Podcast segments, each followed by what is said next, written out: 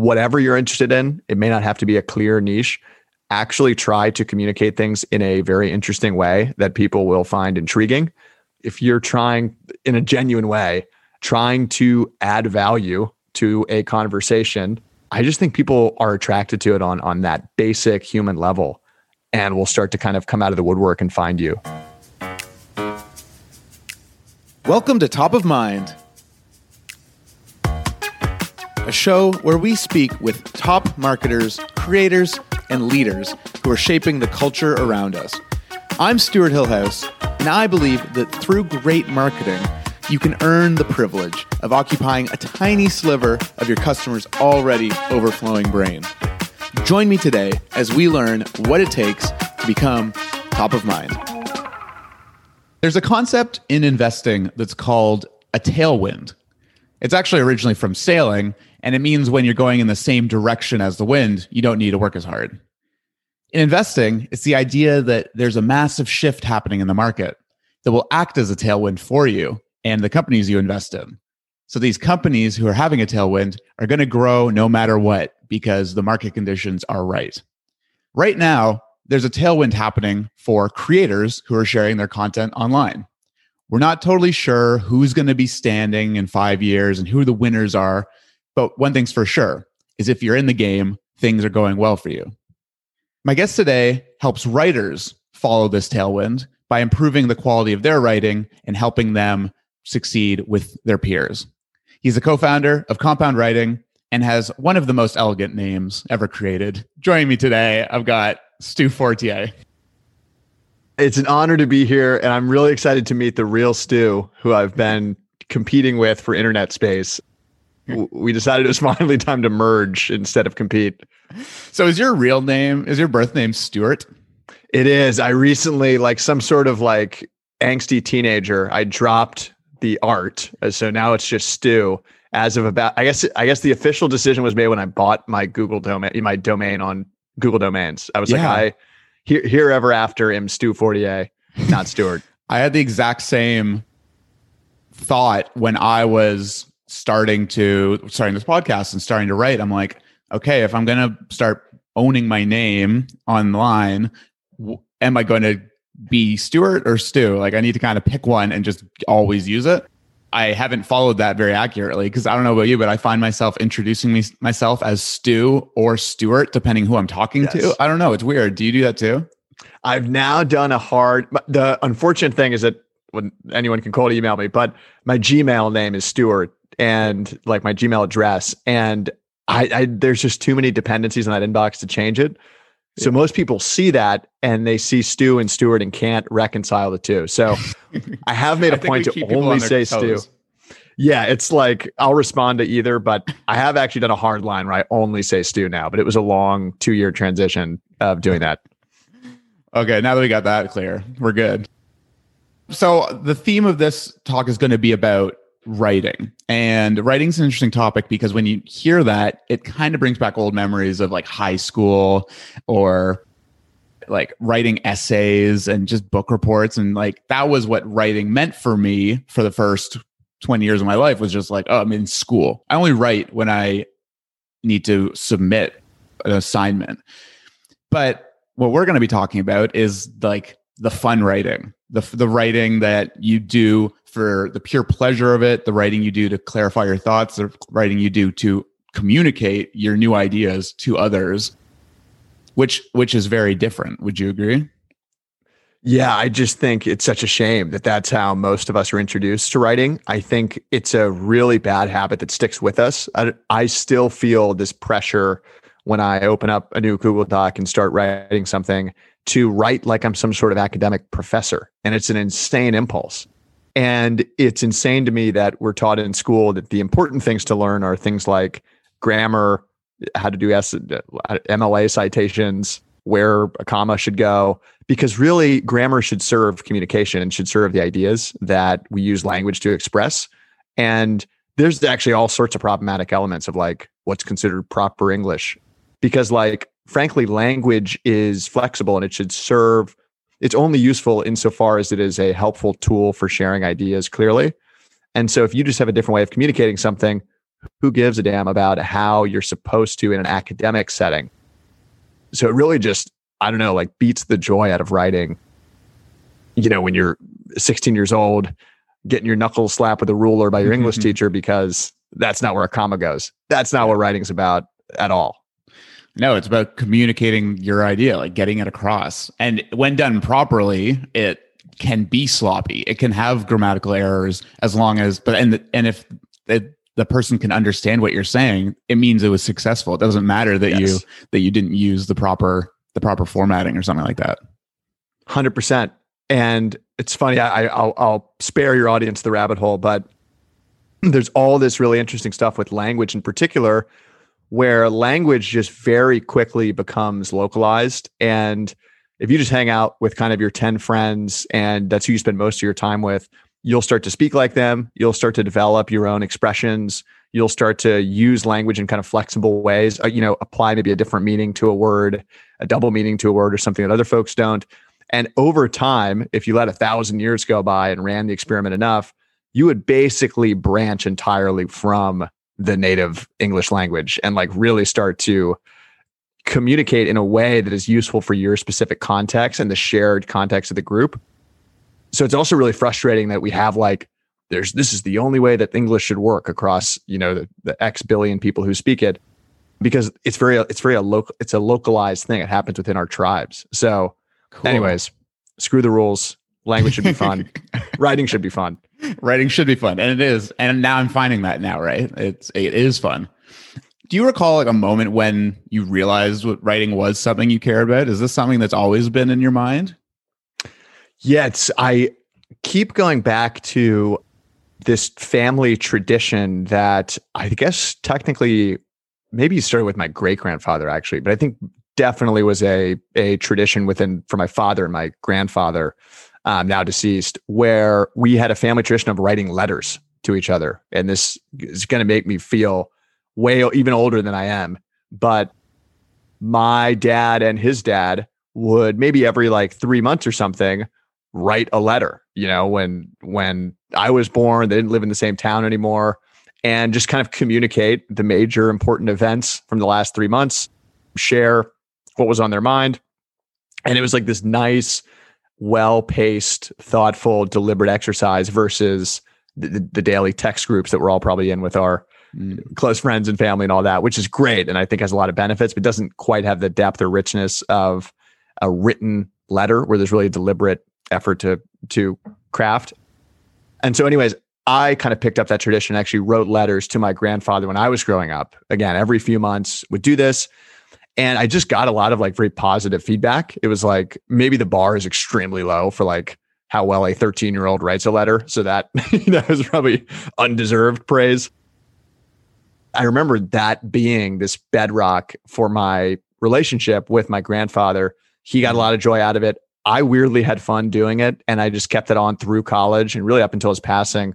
And that just, I think, laid the foundation of like, uh, written communication is this very powerful relationship building tool amongst many other things. Mm-hmm.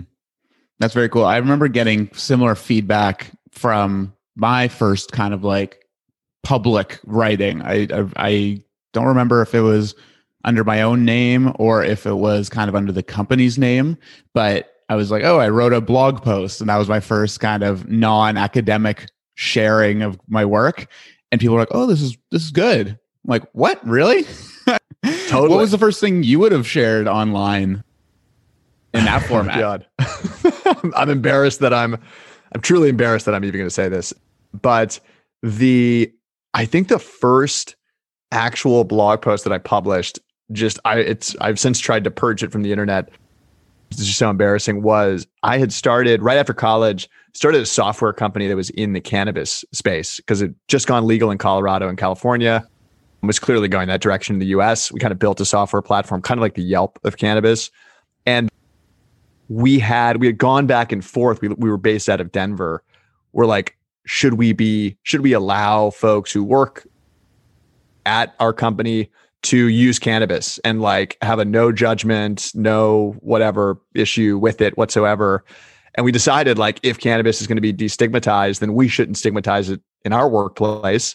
And like not have, you know, bongs out on the, on the desk or whatever, but, you know, let people consume cannabis in a way that's responsible and good for them. And I, I like wrote a blog post about that, but I used some terrible, cringy headline that was like, why we let our employees smoke weed at work or something, like something awful.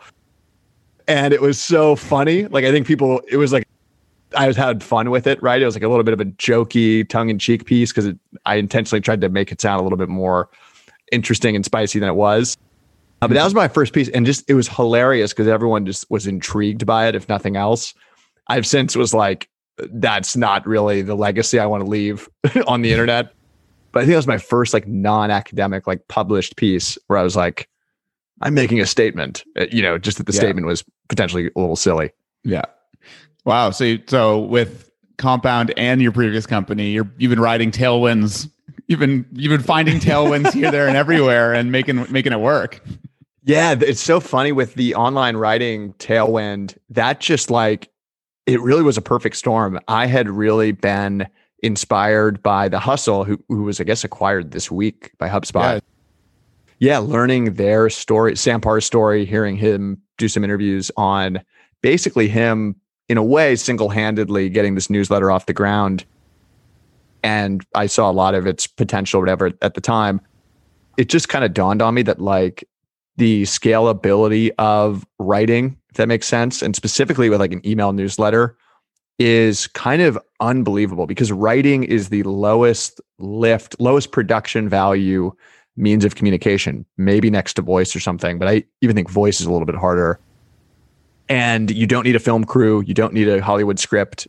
You kind of just need literacy some you you know some tools to write with and ideas and in the case of an email newsletter you can be one person sitting on your couch on a sunday and if you have an audience you can transmit your ideas to you know a million people 1.5 million in the case of the hustle with you know just by hitting publish and I just like that dawned on me and I started to really take seriously the potential. And then all this really, that was in like 2017, 2018.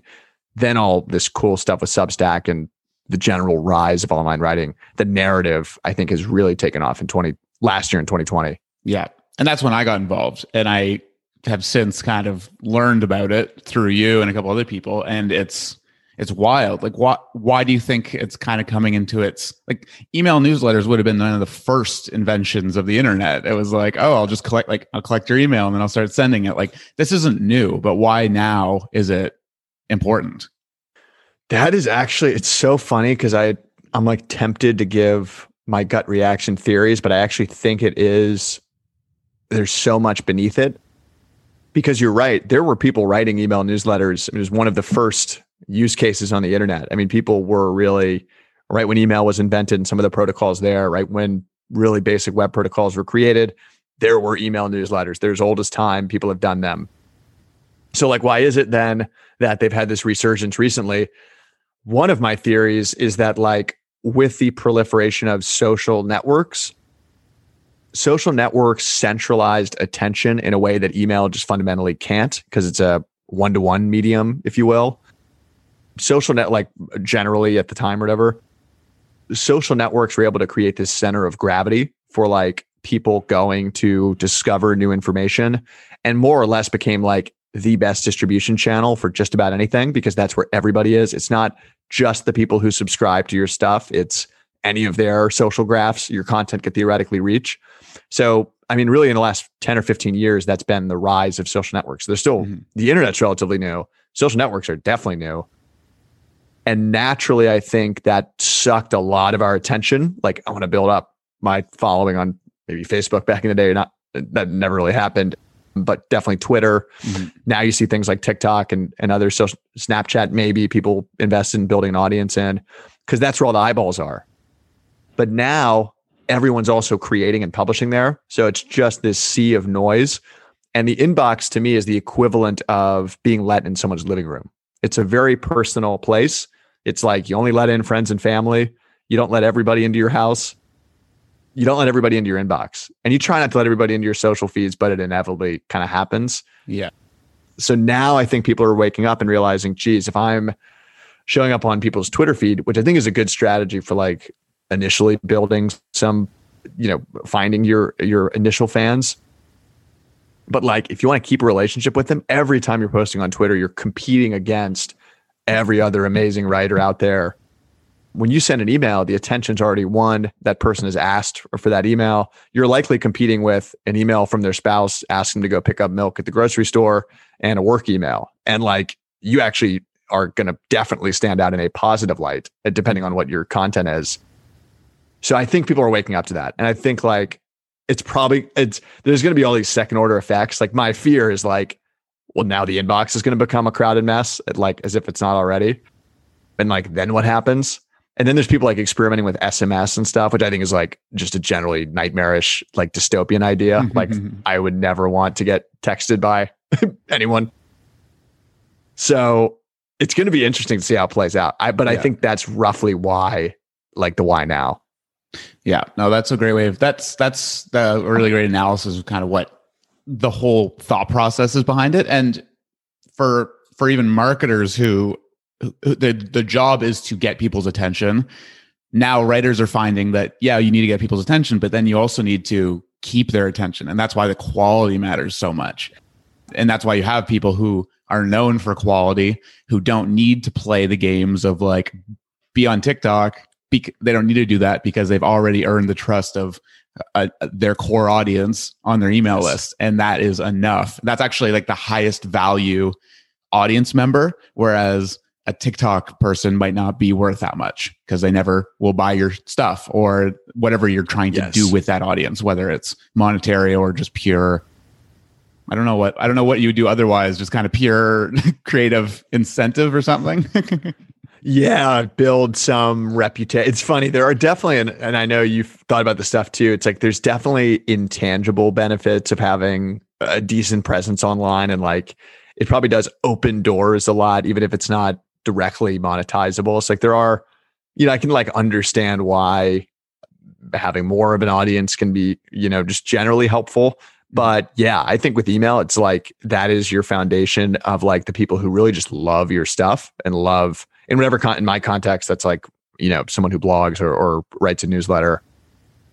These are the people who just actually really want to hear from you, have invited you into their virtual living room.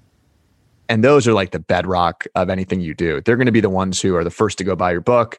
They're going to be the ones who share your newsletter with their people, or they're just going to be the ones who generally support you. There's so many like nice people that if they just like your stuff, just want to see you succeed. And I've been like just amazed by that continually. Yeah. So, anyways, and email is really, I think, generally speaking, the channel where there's more intimate interactions happen.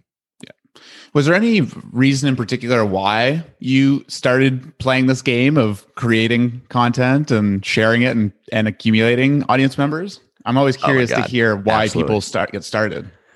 One thousand percent. So it it's it, it, was born of a very practical thing. Basically, like I was at the time, I had I was like a self taught programmer, and I had a, a second life as a startup CTO. So I ran engineering teams, started technology companies, a couple small tech startups, and frankly, just got a little bored with the work, and was like, honestly, I can't imagine doing this for the next twenty years. Like, I don't really think I'm a natural born engineer. I think it's something I was able to do. So I just started thinking about the stuff I enjoy doing, writing being a big key uh, activity. And stereotypically, you know, if you're driving through the richest part of town and you're pointing at the mansion, you're asking what people do for work. Typically, one of the answers is not, oh, well, you know, that's a writer. There's another blogger over there. you know, like that guy wrote the, like that just doesn't happen. Like that's usually not the career for writers, the stereotype is more the starving artist. And mm-hmm. so I really like wrestled with this thing. I'm like, damn, the stuff I love doing is the stuff that basically doesn't make money. And this is extremely obnoxious and frustrating. But I was like, maybe that's not true. Like maybe there are ways to make this work. And maybe this whole stereotype of the starving artist is largely grounded in a world where distribution is controlled by a small number of companies and people who basically decide the fate of you know creative people to for lack of a better word if you don't get a book deal what the hell are you going to do you got to go get a restaurant job on the internet very different it's not easy and i think it takes a very long time but you don't need to get one person to say yes to you to succeed like one publisher does not control your fate. You can go build up again with enough work and effort. And if you have the privilege to be able to spend the time doing it, an email list with a few thousand people, you can sell an online course. You can sell, you know, you can monetize in a million different ways. And it just all started to click for me like how the things that I enjoy doing could be coupled with reasonably sound business models, how much the internet has changed the nature of media, publishing, all this stuff that a lot of other people have thought about for a long time, but really started to click for me in the last few years. Mm-hmm. And then I was like, this is like some of the opportunities here are ridiculous. And I wrote a whole blog post about it last year of like all the different business models of of being a, a kind of a, a creator whose work revolves around their writing. And I was like, hell yeah, you could definitely do this. And like probably more people can be successful at this than ever were successful in the traditional media world. Mm-hmm. And so that got me on my way. I just felt like I understood what was going on. And that kind of set me on my way. Very cool. We've danced we've danced around distribution a little bit, but I'd like to hear what your thought is on distribution. Like how do you get in front of the right people in the first place? If you're trying to start on social or newsletter, like how do you even find those people and then how do you kind of nurture them and make them make them pals of yours uh, and want to see your content continuously? Yeah. David Perell had some good thoughts on this. I know we just jumped off the call with him, but uh, one thing, like it's funny, I don't, I, I've somewhat am focused on a on a niche right now with Compound, and we definitely serve a very specific type of person. But if you look at my Twitter feed, and, and again, I don't have a huge audience or whatever, but if you look at my Twitter feed, it's not, it's I don't think you'd really kind of know what I do. You'd have some clues, but I, I do talk about a decent amount of stuff. Uh, same with my newsletter. Yeah. And so I'm not like, I've always struggled with the like, I, I, you know, I don't feel like I have a clear positioning but I've actually come, I've gotten over that. And I'm like, if you can just sound interesting and try to provide value, people will be intrigued and kind of follow along. And so I think when I was just getting started, first of all, I, and this is kind of what David was saying, I think you do kind of need to like purge your first hundred, first like crappy tweets, crappy blog posts, like whatever junk you have to produce just to get over the hump. Just kind of get those out of you. Don't expect much action. Don't, I mean, you know, grandma might like some of your tweets, but that's going to be about it. Just kind of like brace yourself for that and understand that it's not destiny. I mean, I had, I think like four or 500 followers going into 2020. I've now like 10x that since then or whatever. Uh, and I'd been on Twitter for a few years. So, first and foremost, I think it's like just understand it's going to take a very long time. Be okay with that.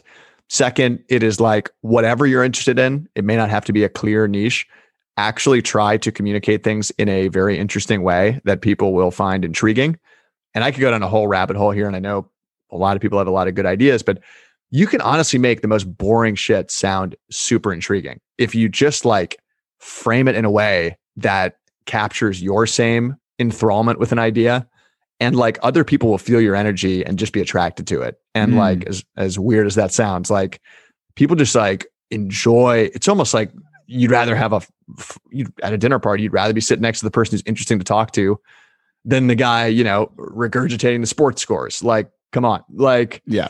And that just plays out on the internet. It's like if you're trying in a genuine way, um, trying to add value to a conversation, I just think people are attracted to it on on that basic human level and will start to kind of come out of the woodwork and find you. So I hope that's somewhat useful, but that's kind of no, just been my approach. I, I I do agree, and I think that's a really cool way of thinking about it. Is like you are just trying to be, or hopefully, like uh, eventually you'll that'll become your personality, and you'll will be interesting. But by just making it public what you're interested in, people will find you because that's just how distribution works. Like it, they'll be attracted to that message, and then they'll be curious and then they'll click through. And that's how I found you somehow on Twitter. I have no clue how, but it was like, oh, there's yes. this guy. It was probably because it was like, wow, that's an amazing name. And then I clicked through and the rest is history. But I know, thank God I didn't block you. I was close. I was like, who is this second competitor? No, you had, some, you had some really good points there. I, I, it's cool to hear people who think about it day in, day out because I think about it when I get all anxious, like, oh man, no one's seeing my stuff. Yeah. I need to do better at this. But I'd may, but to answer my own question, maybe I don't need people to see everything I'm doing because it maybe it's not all great. And and David on that call had a really cool analogy that you you told me that was like your Twitter can be your stand up set. Like comedians yes. will practice bits for years in order to create then that hour long Netflix special. Like that takes yes. years to build. And so they have to do hundreds and thousands of stand up sets to build an hour's worth of content. So maybe it's okay that no one's receiving your stuff right now because this is you performing for an empty club and just bombing. But don't worry, yes. you'll learn for next time what gets the reaction and what kind of comedian you even want to be. I think this is the great filter for who eventually starts to build up some degree of an audience. And I think this is where most people quit because it's pretty sane to quit. If you've been posting for a year or two years or even three and nothing's really happening, it's a pretty logical conclusion to think, okay, well, this is not going to work out. Like, I'm going to stop doing this. But I think the reality is what you just said. It's like you are working out the kinks or whatever. And like it's a really painful process, just to be completely frank. And there are just very, very few people who have ever gotten to the other side without some degree of this journey. And more specifically, I always love going back. James Clear's first tweet is like still live, and he has like 13 likes on it. And most of them are likes from people who found it later, like me, and realized it was his first tweet. And, you know, like one retweet and like nothing and the article is pretty good, but like it's you know nothing totally groundbreaking. It's not obvious that he's going to go on to greatness. But eight years later, nine years later, whatever it's been, very different place. Four hundred thousand followers, I, a million people read his newsletter now. Are you kidding me? Like mm-hmm. huge success, and it's just so easy to forget about that. That kind of the the trough that happens before. And it'll be cool to see how it plays out because we're still on first generation of internet. This is the first cohort of internet celebrities to exist, if you even want to call them that. I wouldn't even call them that. They're just people who have do do good work and have mastered distribution. Let's just call it that. They're like that. Yes. That's all they've done is figured out distribution and then just continued to do the work.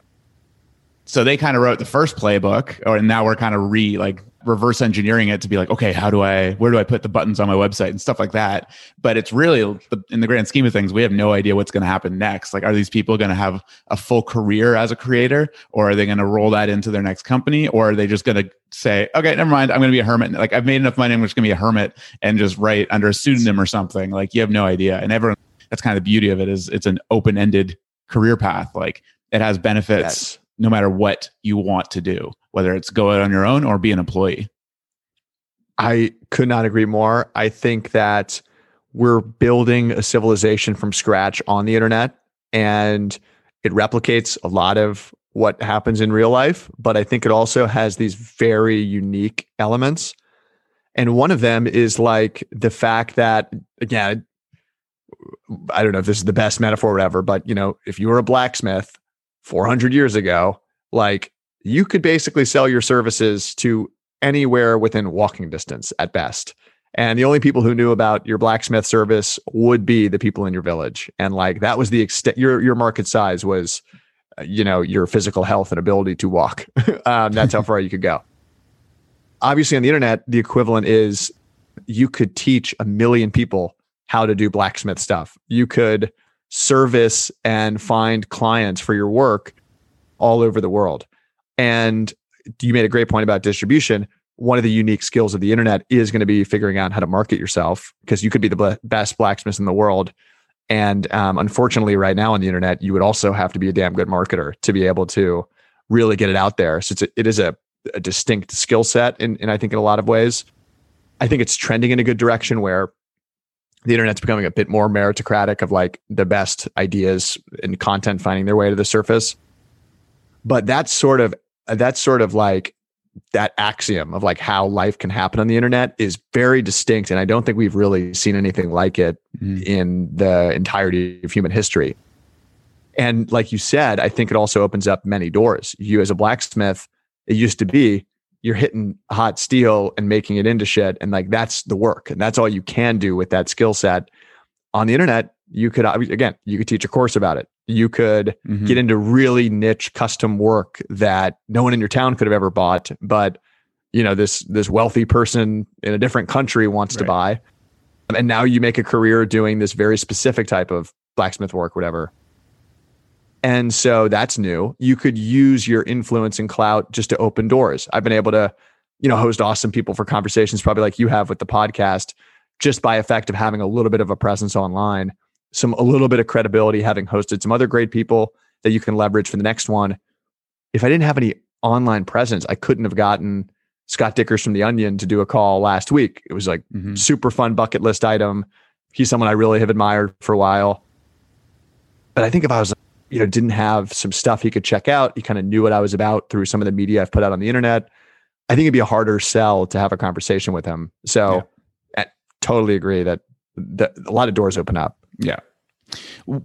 What did so just to kind of talk a little bit about compound the the community that you've created in this it's it's super unique in, in terms of business model uh, so we can get into that. Like I've, t- I've been telling people about it being like yeah it's not a course and it's definitely not uh um pure play community. It has practical value as well as kind of access to people. And so I'll, I can kind of try to explain it, but I'll I'll let you do the explaining. But I'd like to hear what like version one was because I it's super cool to hear the early day stories, especially when you're trying to get customers out of straight like make strangers customers. And I don't know if that was the way you you went, but maybe if you could explain how or what the first test was to see like oh should this be a business that we continue to build Yes. Oh my God. It's like it's still fresh enough in our minds to where I haven't rewritten the founding story to make it seem way more glorious than it actually was. Um, the founding story, it's so funny. I, I mentioned earlier I was burned out with the work I was doing as chief technology officer of a Series A startup where I was managing an engineering team. And this was like, I guess, late, maybe early 2020, late 2019. I was with my co-founder, Dan Hunt. This is pre-pandemic. So we were physically together, what a concept in New York City and had this fun day walking around exploring the city and we're just getting dinner. And we just kind of talked about like you know he was working on a project that he was maybe thinking about the next thing. I was definitely in a similar place. And we just started to talk about our venn diagram of interests. Mine was writing. He's also a big writer. He doesn't quite publish as much as i do but probably writes even more than i do. Uh, so that's part of his interest and he was also really interested in niche online communities and like the idea of how vertical the internet lets you go and how specific you can be with the community and still be successful. You can think of all the weird subreddits out there with 50,000 people on them. It's pretty amazing. So he had really started to think a lot about that. And we just kind of riffed, and he was like, we should start kind of a community for writers. And my initial reaction was actually like, oh, I always get a bad rap with like the the phrase writers group because I always think of like a bunch of people who have never sold a screenplay asking each other how to sell screenplays. You know, Mhm. I always think of like the blind leading the blind, which is a little bit cynical uh, or extremely cynical, I should say. So I was, and I was like, I don't know if I would want to join like a writers group. Like, what would that really do for me? Which is actually how we landed on the utility. So we were like, what would actually be a core utility function that even if somebody was the most like, you know, skeptical, I want to do my own thing. I don't want to get involved in some hyped up, puffed up community. What would be valuable for them, if nothing else? And what would really help writers at a fundamental, again, utility level? And for us, it was it was editing and feedback. And really that stemmed from this place of like to be successful as a writer, your stuff has to be good. It's ve- the best way to improve your writing is to get feedback. I it is something I had just learned at the time, like and started to really appreciate. It's something that he had kind of always always appreciated, and that like worked for me. Where I was like, you ha- I can't get feedback from friends reliably because I'm burning an ask every time I do it. It's hard to ask family for feedback because they'll do it, but maybe they're not writers or you know writing inclined. So the whole principle was like this would fundamentally be something you kind of have to do with people you don't know to be able to reliably have a supply of people who will review your stuff and similarly people whose stuff you'd be willing to review. And let's build a community that's centered around peer feedback, ranging from ideas for pieces of writing all the way through drafts and actual written pieces of work. So we like just I literally talk about the power of having a little newsletter. In the footer of my weekly newsletter, my personal newsletter, I put a call to action for anybody who might want to try out this writers group. 15 people maybe replied and said they were interested. Maybe 10 of them ended up actually sticking around. And we just kind of set up the Slack group where people were exchanging drafts with each other, people who had never met, and giving each other high quality, thoughtful, constructive input on their writing. And that and the it would it was just transforming people's work. And that was the point at which we're like, all right, like we could definitely charge for this. We should definitely charge for this. And we actually, you know, turned on basically a paywall and started to really figure out the business side. Cool. Yeah. So very similar to what it still is. Like you've added programming, but that core utility yes. still exists. And that's kind of the the selling point that even if even if you never participate in any of the lectures or or do any yes. meet anyone, you're still getting value from that group, which I think is very unique to Compound because I've as as someone who's curious in this stuff, I join I join dozens of Slack groups and like message boards and I just want to see how other people are doing it. And I haven't come across one where it's it's not built on your content alone as you the moderator of the group and trying to encourage conversation. Like conversation happens organically because there's a built-in mechanism for people sharing a message and then people editing that message and then it kind of builds yes. that social capital within the group of people who are always giving and then the people who are always taking get kind of filtered out or realize that they're yes. they're going against the culture of the group it's very interesting you nailed it i my like thing there is like there's a difference between a category and a purpose for a community so category is like i'm going to start a community for designers um, that's a category. A category is designers. A purpose is like, why should we get together? Why should a bunch of designers get together? Is it to help each other find work? Is it to help improve our skills? Is it to collectively learn about a new design pattern? What's the purpose? Like, why should we gather? I always think of the TED conference and our mutual friend Amanda at, at Growth Machine. We talked about this the TED conference is I went the last couple years in Vancouver before the pandemic. And what I love about what they do is like they are maniacally focused on the talks, as you would expect. But it's a whole week. There's like 20 talks a day, something crazy. I mean, your mind is melted by the end of it. It's utterly amazing.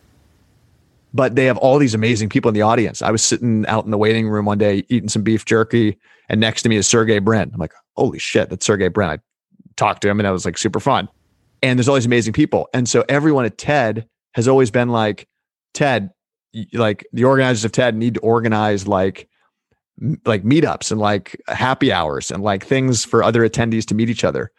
And for like 30 years, the TED organizers like refused to do this. They were like, you are coming here for the talks. You're not coming here because we organize the best happy hours go organize your own damn dinner. Uh, like I don't, you know, that's not our expertise. We are here for the talk, and the talk is the lighthouse that attracts the right people and the right. people who are going to end up in great conversation at lunch, at a little self-organized dinner later. And so I've always just admired and loved that focus and that like I don't know if utility is the right word in their case, but like that clear sense of purpose. This is like what we gather to do is find the most interesting thinkers alive today, give them 15 minutes to share an idea and like contemplate that idea. We don't come together to go do jello shooters at the bar down the street with interesting people. That's not what we're about. So that is somewhat how I think about compound, where it's like fundamentally we're here to do the work. We're here to help e- support each other in peer editing uh, each other's ideas, construct pieces of writing together that would be much better than if you were done they were done on your own, and we'll have these great spillover effects that will attract the type of people who are interesting to connect to on a more casual basis. So rant over, but that's how I think about it. Yeah. It's unique. It's unique and effective. And I hope more groups as online communities continue to become the key, like, I mean, if, if the pandemic continues, they're going to be the only place where you can get access to people. But yeah. it's, it's so true. You have access to the coolest people because they are interested in the same things you are. You don't need to go looking for them. So you just need to find those. I love the analogy of a lighthouse just being the place where you could look up and be like, oh yeah, I'm in the right place. I know, I know that I'm going to find someone interesting here. Yeah, and I'll I'll dig myself a hole here and draw a comparison. TED again, so focused on the talks themselves that you, they force the people who are not going to be interested to not attend because it's just so central to the event. So the only people who are going to attend TED generally are people who are willing to sit down for eight hours and listen to like whatever the math is, dozens of scientists talk about really trippy out their ideas because it's just there's nothing else to do the whole day. Like that's the only thing that's happening. Yeah.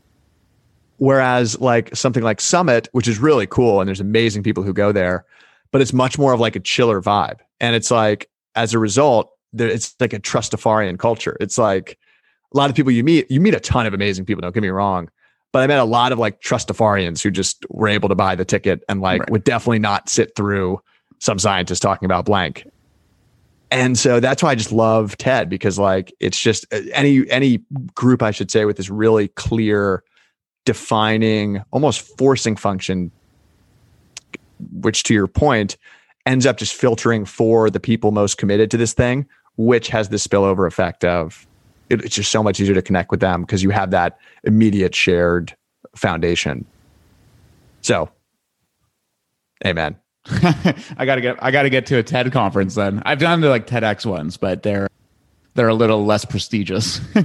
no, I think they're still awesome. I've gone to those as well. I think there's a very similar. I think like the ethos of TED shines in those events. Right. People take it so seriously. They even if it's even if it's a a local person who's got a cool idea, they take it seriously, and so do yes. the, so does the audience because that brand now has such a strong reason for existing. It's crazy how yes. strong that brand is. It's amazing, and I and again, I think it's great. The TEDx thing is great because it has given the same. It's it's in to some extent scaled that reverence for ideas, that platform for open thinking and just like fresh takes. And that just inevitably, like the the TEDx events that I've been to in my town, you inevitably find the most interesting people in your city. You're like, whoa, I didn't know these people were like in my same zip code working on these cool things. You meet yeah. people, you know, in the food line who are just really interesting. So, anyways, I just they're to me like one shining example of a purpose driven community that just sets just sets the bar very high. Yeah. I agree. I I wish we could keep going, but I'm gonna have to wrap things up here with you. I want to finish with your thoughts on kind of what the future looks like. I know that's an insane question to ask, but even in this next year, like where where it feels like something is going, something is happening. The the tailwind is there, like it's and you can also there's there's proof as tangible proof as well that this is something that is has value in the market as well. It's not just kind of like a fun project thing. Like Twitter just bought a newsletter company. So there's there's effort to make these into fully fleshed out business models and and there's there's now money on the table. So I'm just wondering because you have so much contact with people who are a lot of amateurs, but then also a lot of professionals who do this full time how you're seeing this next year of kind of content play out. Like, what do you think? Uh, what are you thinking about in that in that world? God, it is so. I mean, every day I'm inevitably thinking about this for like, you know, 12 to 14 hours a day or whatever. And it's so funny because I find myself having so few convictions about it. I think there are a few, meaning like this thing could just go so many directions. I think there are a few general trends that I would bet on and definitely am trying to bet on with compound. But one is like, I think quality is going to become even more important. I think the you can think of early internet days with like keyword stuffing because the Google algorithm was too dumb to know that if you put the word, you know, uh, uh, new purse in your HTML like 500 times, that didn't actually mean it was 500 times more valuable than mm you know, a, a better yeah. site. So like forever there have been these like easy exploits of the internet to like garner attention, hijack algorithms and like direct them towards your thing in like a disingenuine way. I think those are getting like whittled away pretty quickly and that in its place will be the judgment and taste of of people, of users. so my general bet is on like higher quality content being a place where you should keep investing, no matter kind of what your context is. It's just a general rule of thumb. I think it'll take a while though, and I think there's a lot that has to change because I think the other thing that's happening is like I don't know if you feel it. I definitely feel it. Sheer overwhelm of information and media. Mm-hmm. Like mm-hmm. it's just I feel like I'm totally drowning some days, mm-hmm. and I think that's going to drive. It's almost like early day of cigarettes or something, where it's like people will wake up to kind of the harmful effects of this stuff. Society, like first of all, there's probably going to be some degree of legislation that comes in. I don't know how much it'll affect the information overwhelm problem, but culturally, there's going to be a shift in how we, I think, interact with a lot of these tools. Mm-hmm. And I think we'll value a little bit more serenity and a little bit more peace and try to get away from our dopamine chasing scrolling. Because I think a lot of people are just understand it doesn't often lead anywhere productive. So that's another trend is like a calmer internet as maybe as somewhat counter narrative as that sounds because the internet has seemingly only gotten more noisy, but I think there's people will react when something reaches a breaking point and will want something else. So yeah, I think like the social networks in the future will be less polarized. I mean, I hope, but I, I also think will be less polarizing and like uh, optimizing for the wrong types of things. TikTok is kind of a fun example of like, honestly, a step in the right direction. Every video on there gets a, a hundred views before it, the next hundred people see it. And you end up, by the time you get to someone's For You page, you're seeing stuff that's been filtered through a lot of people and is usually pretty high quality or like is very interesting. And I think like that is a step in the direction we're going to head, which is just like a higher signal internet. So those are a few things. So you can kind of take whatever action items you take from those, but those are like the trends that I'm like betting on. Yeah, that's that's the right way of thinking about it is about trends rather than the actual the specifics because next week we could have the same conversation and all of a sudden some part of the internet has caught fire and another part yes. has has, has cre- been created like that it's moving so quickly and i totally feel the same as you sometimes where i just can't get things done because there's too many things i yes. should i should be knowing about but i don't need to know about everything like that's the other thing is yes kind of your point about being the blacksmith and only having access to ideas that are walking distance. Now it's endless amount of ideas all the time. That doesn't always have the greatest results. So having an output is always helpful, which is why I've taken up writing and and it allows me to kind of filter it through myself and then create an asset that I can look at and be like, oh, cool. That's how I thought about that thing 18 months ago, which is another kind of the artifacts of writing are also very cool. Oh, I know. If we had more time, that would be a fun one to riff on because it's such a powerful. Even if no one reads your stuff, there's such a great benefit to writing. I bet I'm sure you're the same as me. I bet you've learned and retained so much just by writing about it. Where it's like, even if three people read this, I, by by writing, I have actually retained and found a bit more signal mm-hmm. than a typical session on Twitter would have yielded. So, yeah, yeah. hundred percent. And I make a I've forced myself to make a habit of putting my takeaways, like always summarizing that last paragraph that I wrote. Be like, what's yes. it, what's the what's the point of this? Especially yes. when you're having when you're writing for others, like you're writing for yourself, but if others person were to come there, do they have to read the whole paragraph or can they just read that yes. sentence? Because that that paragraph, me writing that paragraph was a lot for me. Here's the thing for you is the takeaway. yes. Totally. I, it's a lovely way of thinking about it. It's like that's value that you can create for other people. It's like the distillation process. But yeah, yeah, agree. We'll have to do round two. Absolutely. Awesome. Well, you can check out more about Stew on Twitter at Stew Fortier, I'm pretty sure.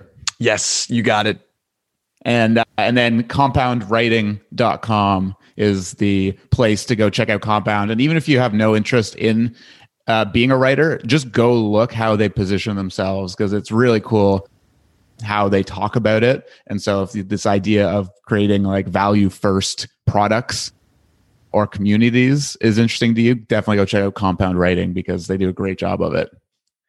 Awesome. Amazing. Well, appreciate it. It was a blast to be here. Thanks for having me. Cheers, Stew. Awesome. If you enjoyed anything that you just heard, you're going to absolutely love what I'm about to tell you. If you go online to stuarthillhouse.com and hit the subscribe button, you'll be added to an email list where I share exclusive content related to this show. This is where I'm going to share my key takeaways from each episode, including my highlights, top of mind takeaways, and next steps that you can do to put this advice to action. I also share some real life breakdowns of marketing campaigns that I'm seeing around and how I'm using it in my work. So head on over to stuarthillhouse.com and hit the subscribe button to get your first email. Looking forward to seeing you there.